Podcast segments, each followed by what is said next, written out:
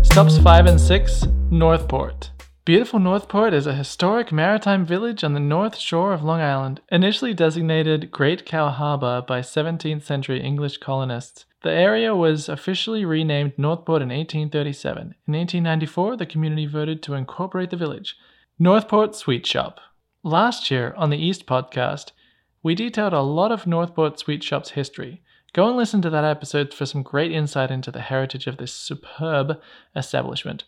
I will say, part of the secret of their success in the ice cream business is George's own recipes, which he handed down after perfecting them over the years. As a former trustee and later mayor of Northport, Pete continues to carry forward his father's high standards in the business.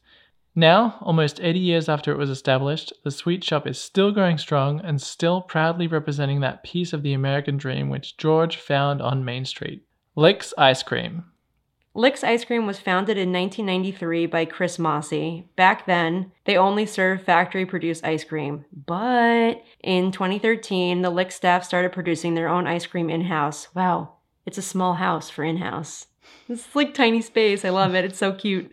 They now offer 55 homemade hard ice cream and gelato flavors in addition to soft serve. Some of their unique flavors include brown sugar banana, peanut butter cookie dough and caramel, Boston cream donut, strawberry cheesecake, and hazelnut Nutella. Cliff's favorite right now is lemon blueberry. Oh, I gotta try that one when we go. Love that. Lick's is actually an acronym that stands for Little Ice Cream Store. Oh, that's so appropriate. Oh, they also have a bunch of vegan flavors, so if you want to get a vegan flavor, I would definitely recommend getting one there.